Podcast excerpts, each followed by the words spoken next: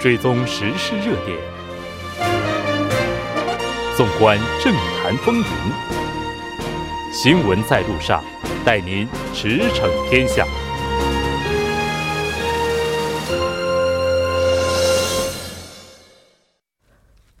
了解最新热点焦点，锁定调频一零点三新闻在路上。在接下来的半个小时，将为您带来此时此刻主要新闻聚焦分析以及数据有话说。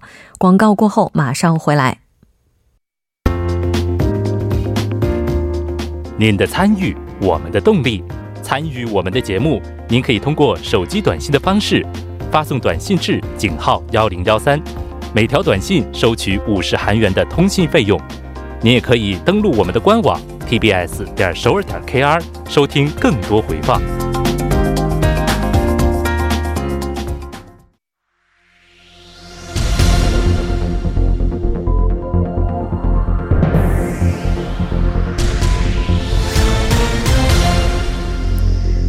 此时此刻，主要新闻。接下来把时间交给新闻播报员孔苏，我们稍后再见。下面是本时段新闻。对于韩国政府禁止进口日本福岛水产品的措施，世界贸易组织 WTO 的终审结果将于韩国时间明天凌晨公布。韩国政府在2011年日本大地震之后，禁止进口包括福岛在内的八个广域自治区的水产品，同时对于属于进口范围内的日本食品实施放射性物质检查。对此，日本政府认为韩国政府措施不当，于二零一五年五月向 WTO 提出诉讼。去年二月，WTO 认可了日本政府的主张。之后，韩国政府立即上诉，此次将做出二审判决。但 WTO 的一审判决结果几乎没有在二审中被推翻过，所以这次韩国政府败诉的可能性很大。下一条新闻。从明年二月开始，在韩国的所有居民中心和保健所都可申请婴幼儿保育费补助金等福利医疗服务。韩国政府在国政问题检查调整会议上做出了上述决定。此外，还通过了约五十个民生不良规制革新方案。同时，政府还计划简化行政服务中的文件申请手续。之前帮助家人在居民中心调取地方税缴纳明细或申请出入境事实证明时，除了身份证以外，还需要家庭关系证明。但今后只要用家庭关系信息能够核实身份，就可免交文件。此外，对于交通事故的年金申请以及垃圾袋使用等，也做出了新的规定。下一条新闻。韩国政府将对因江原道山火而失去家园的灾民提供组合房屋和租赁住宅等。政府十四个部门联合召开新闻发布会，公开表示将对五百六十二户、共一千二百零五名受灾群众提供安置政策。另外，对于希望重建家园的灾民，政府计划利用住宅城市基金帮助他们。对受到严重打击的旅游产业，政府将会帮助他们大力宣传，并将旅游企业的贷款偿还延期一年。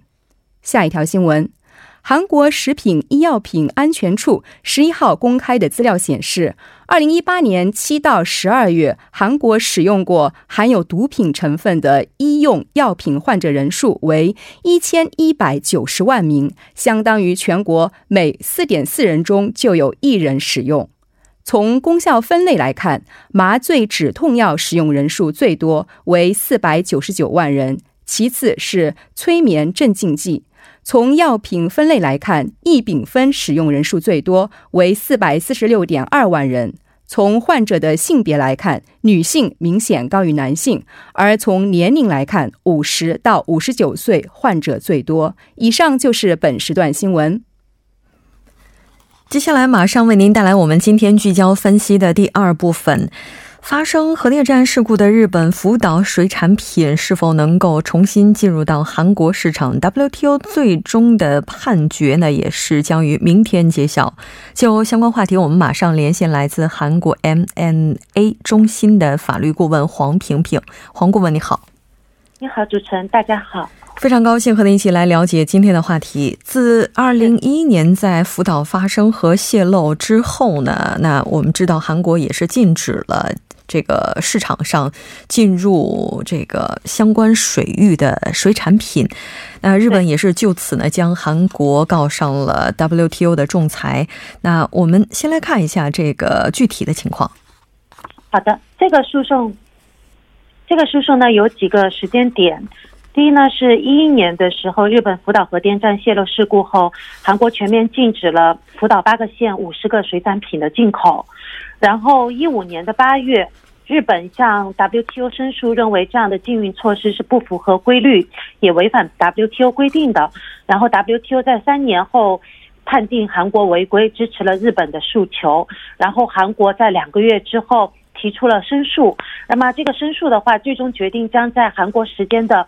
明天早上的凌晨发出来。嗯，应该说这次的话是在一审判决之后的最终的一个审判了。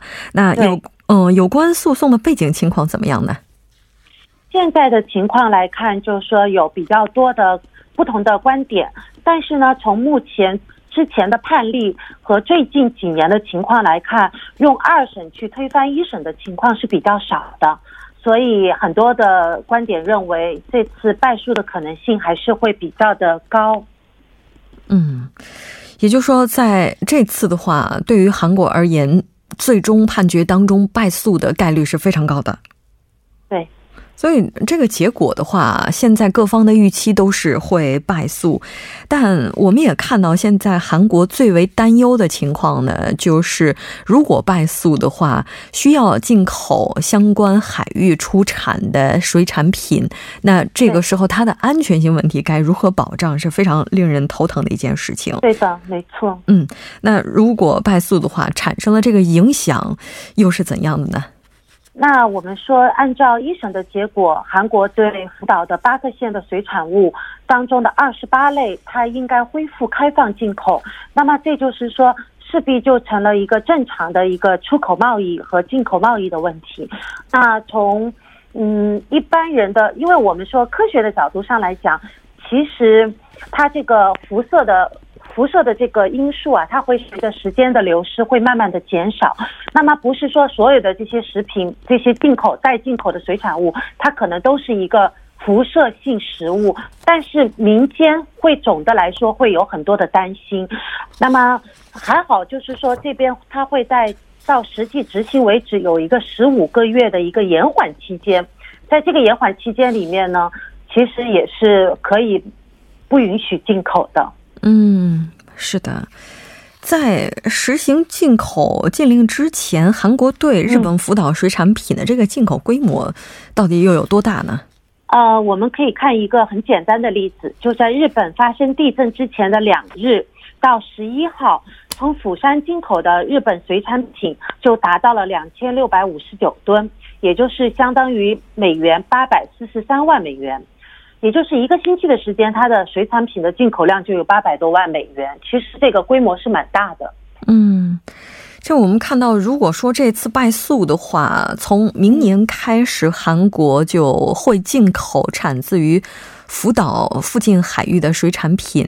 那应该说，届时。是没有方法去阻止，并且对于消费者而言的话，也没有办法去识别，就是它的这个，就这些水产品它们的一些状态啊，或者说就是一些具体的识别的方法，可能也是会比较难找。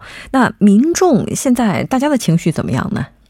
其实现在的话，总的来讲，我觉得通过。光是看这样的新闻的话，其实作为一般的消费者，肯定有很多的担心，因为毕竟如果我们不知道具体科学的这些数据，怎么去判断这些进口的食物是不是能吃的情况下，我们势必会认为它是有危险的。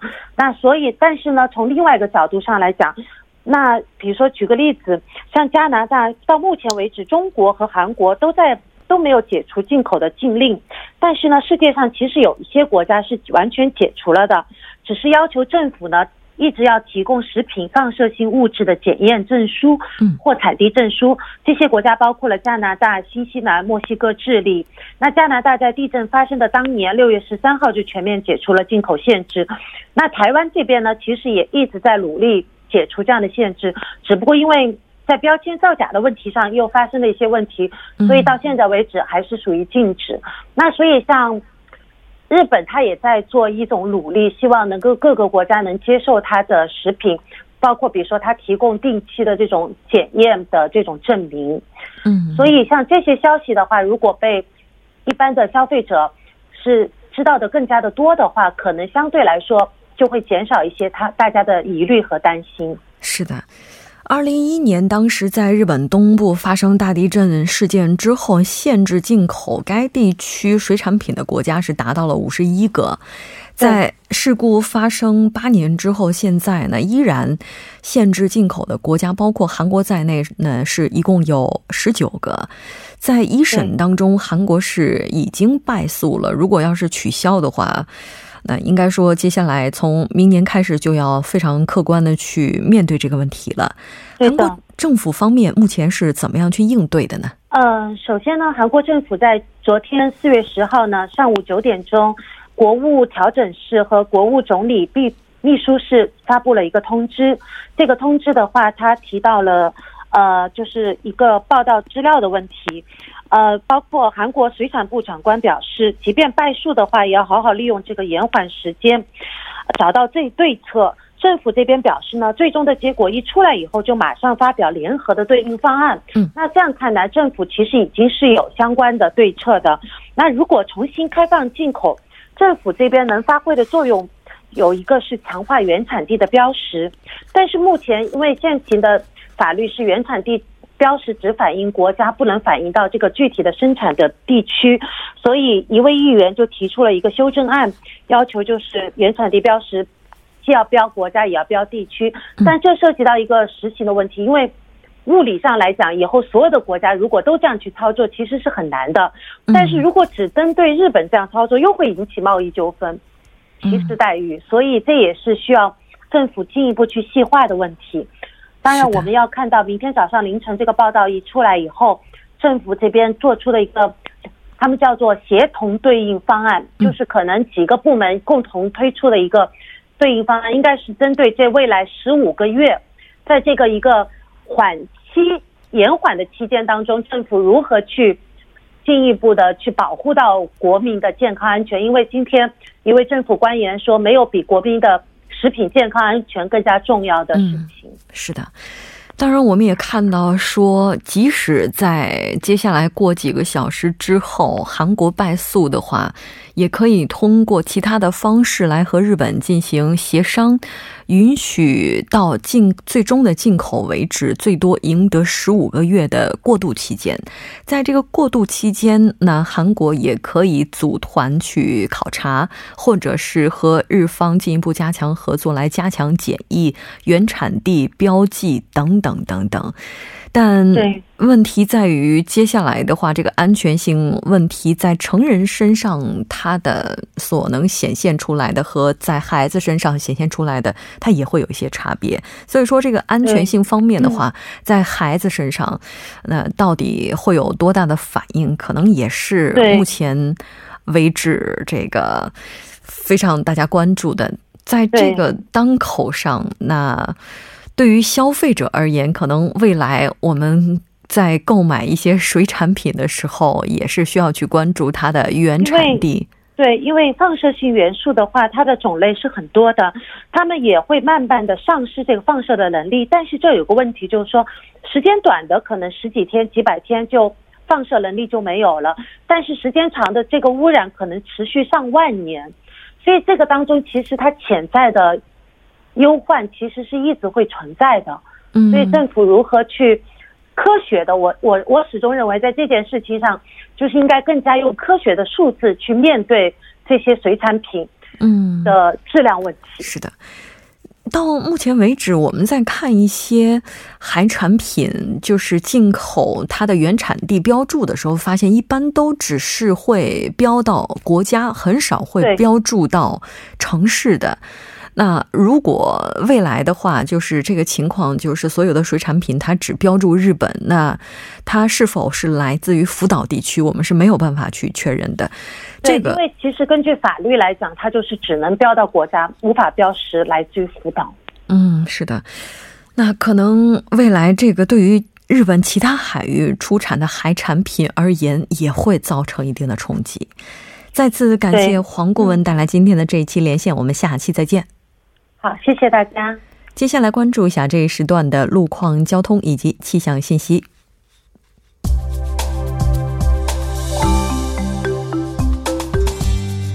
晚间六点四十六分，依然是由程琛为您带来这一时段的路况和天气播报。我们先来关注一下首尔市交通情报科发来的晚高峰实时路况。第一条消息来自江边北路九里方向兰芝交叉口至城山大桥这一路段，在十五分钟之前呢，发生在该路段一车道上的追尾事故，目前已经得到了及时的处理，一车道恢复正常通行。接下来呢，是在路德路城山大桥方向杨花大桥至城山大桥这一路段，目前在该路段的二车道受到故障车辆的影响，暂时不便通行。同时呢，由于行驶车辆在不断的增多，该路段路况比较复杂，属于事故高发路段，还望途经的车主们保持安全车距，小心驾驶。下一则路况来自江南大路江南站至教宝大厦十字路口方向。在四十分钟之前发生在该路段五车道上的交通事故，目前呢已经得到了及时的处理，路面恢复正常通行。好，我们继续来关注天气。过去的两天，在冷空气的影响下，韩国大部分地区自北向南的经历了一轮降水和降温过程。随着冷空气影响的逐步结束，从今天开始，内陆大部分地区的气温呢有了显著的回升。明天全国天气晴朗。中西部内陆以及南部等地的最高气温将会重新的回到二十度上下，但是呢，早晚温差仍然较大，公众在早出晚归时时还是要做好保暖的措施，谨防换季感冒。好，我们来关注一下首尔市未来二十四小时的具体播报情况。今天夜间至明天凌晨晴转多云，最低气温六度；明天白天晴转多云，最高气温十七度。好的，以上就是这一时段的天气与路况信息，我们稍后再见。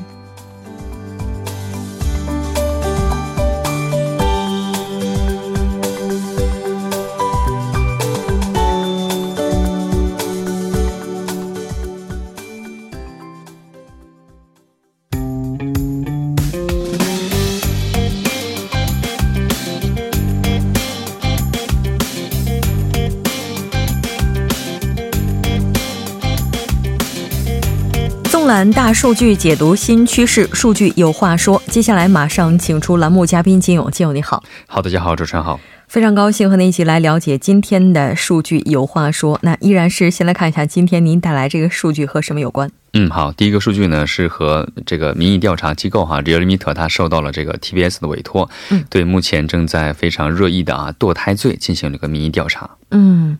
这个我们先来看一下具体的情况吧。虽然说结果大家都已经知道了。嗯，对，呃，最新的结果是什么呢？宪法裁定，宪法裁判所啊呢是在今天的时候宣判了啊，这个堕胎罪呢是处罚呢是已经是违宪的这样的一个行为哈。然后呢，根据这次调查呢，其中呢六成国民是赞成废除堕胎罪的。呃，具体数据的话是百分之五十八点三的受害啊受访者哈认为应该废除，然后呢百分之三十点四的人认为。应该保留现有的这样的一个堕胎罪哈，然后其中呢表示不回答或者是不知道的是占了百分之十一点三哈。嗯，其实在这里还要介绍一下，就是呃最开始的时候，韩国哈在一九五三年的时候是首次颁布了这个相关的法律哈，然后禁止呢在几乎所有情况下终止妊妊娠哈，然后呢堕胎女性呢将被判处一年以下监禁或者是两百万韩元的这样的一个处罚，然后呢。嗯，实施堕胎程序的医生哈，则会面临两年以下的有期徒刑。然后呢，韩国宪法法院呢，在二零一二年八月最后一次呃审查该法的合法性的时候呢，是以四票对四票维持了这项长期存在争议的这样的一个法律。是的，在今天进行投票的时候，宪法法院九名法官有七人投的是违宪的票，两人是认为就是合乎宪法规定。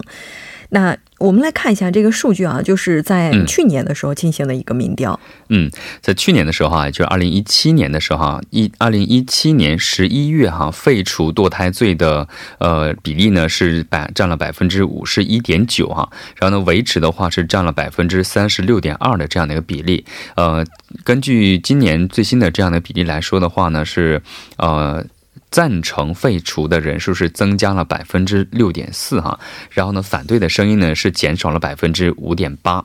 然后从具体的细节上来看的话呢，呃，不管与这个理念或者是朝野支持层无关哈，在六十岁以上以外的这样的所有的年龄和地区、性别、理念倾向、政党的支持层，呃，大部分的舆论都是认为废除这个法律是嗯废废除这个。堕胎罪是明智之举哈，嗯，然后赞成这个废除呃堕胎罪的舆论当中哈，首尔是占了百分之七十点八。嗯，二十多岁的话是占百分之七十点四，三十多岁是百分之七十一点五。正未来党的支持层哈，它是百分之七十三是呃表示赞成的。在女性当中哈，也是有百分之六十四点三的人表示应该赞呃废除这个堕胎罪哈。嗯，大田世宗中青的话呢是百分之六十六点一赞成，呃四十多岁的话百分之六十三点四。正义党的话是百分之六十八点一哈，然后民主党的话呢是百分之六十。四点五，进步层的话是百分之六十二点七哈，然后再看一下男性哈，男性的话针对这个赞成这个堕胎罪的比例呢是占百分之五十二点五哈，比女性来说是低了一些。然后大邱庆北的话呢也是在百分之五十以上哈，是百分之五十九点八。釜山蔚山庆南的话是百分之五十五点二，呃，经济仁川的话是百分之五十四点二。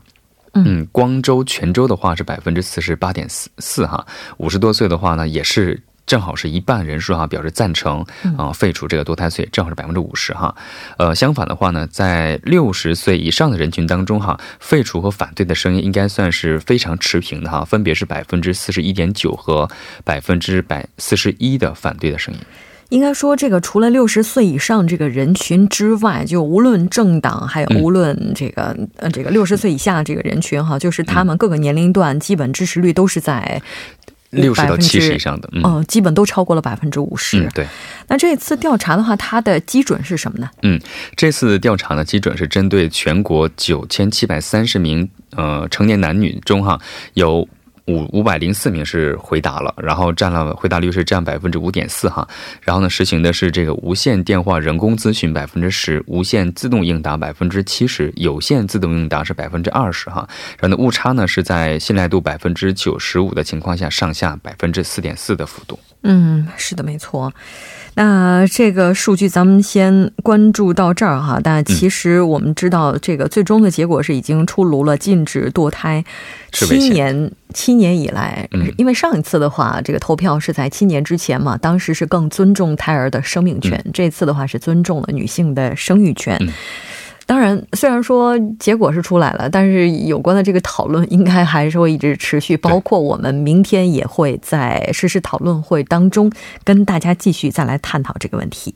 我们再来看一下今天您带来的另外一个数据。嗯，呃，另外一个呢数据呢是文在寅总统的国政支持率哈。嗯。呃，目前最新调查显示的话呢，国政支持率呢是出现了一个小幅的上升，呃，也是出现了一个上升的这样的一个趋势哈。嗯。呃，这次呢也是 Realmita 它受到了 TBS 的委托。从本月的八号开始，对全国的一千五百零八名成年男女进行了为期三天的这样一个电话调查。结果显示的话呢，对文在寅总统施政的肯定评价是上升了百分之零点八，目前情况是百分之四十八点一的肯定评价。否定评价的话是相对来说下降了哈，零点百分之零点八个百分点，目前是否定评价占百占比是百分之四十七。嗯，这个出现上升的原因又是什么呢？嗯，呃 r e a l m e t e r 他分析称哈，政府呢在应对这个江源火山的措施呢是受到了非常好的一个评价哈，支持率上升的一个很大的一个原因。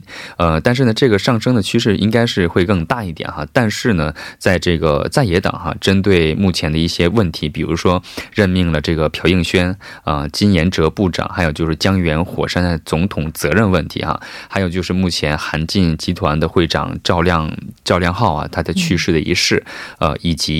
嗯，青瓦台的这个警卫处的警卫处长的这个卡基事件哈，都是呃有点给这个上升趋势带来了一点点的影响哈。嗯，是的，其他政党的支持率，咱们也来简单了解一下。嗯，目前其他政党支持率哈，共同民主党的支持率呢是百分之三十六点五哈，比上周的话是下降了百分之二点四。呃，民主党的支持率呢，虽然在保守层和这个湖南地区是有上升的，但是呢，在进步层、女性、五十多岁、二十三十。啊，二二十三十四十这些地区哈，都是出现了一个小幅的下降哈。r e a l m e t 解释说哈，呃，脱离民主党的这个多数的支持层啊，是聚集在了这个正义党，或者是转移到了无党层。